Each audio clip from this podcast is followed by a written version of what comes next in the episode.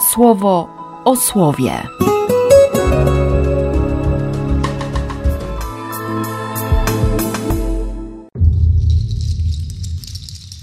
12 listopada, sobota.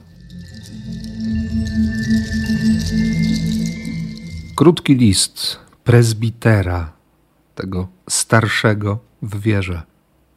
I choć dziś w liturgii nie pojawi się czwarty werset tego listu, to jednak on jest dla mnie kluczowym, a właściwie otwierającym to wszystko, co potem Jan napisze i odzwierciedla postawę serca tego umiłowanego ucznia Jezusa.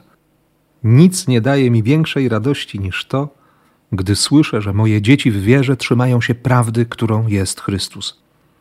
Nie rywalizacja, nie patrzenie z podełba, ale radość. Radość, że inni też uwierzyli prawdzie. Trzymają się tej prawdy, którą jest Jezus. I właściwie komentarz jakiś szerszy nie jest potrzebny, bo, bo jest jasne, że chodzi o, o tę codzienną konfrontację ze Słowem Boga trzymanie się prawdy albo nieustanne powroty, bo przecież ludźmi jesteśmy obłędnie omylnymi. Takie serce potrafi się otworzyć.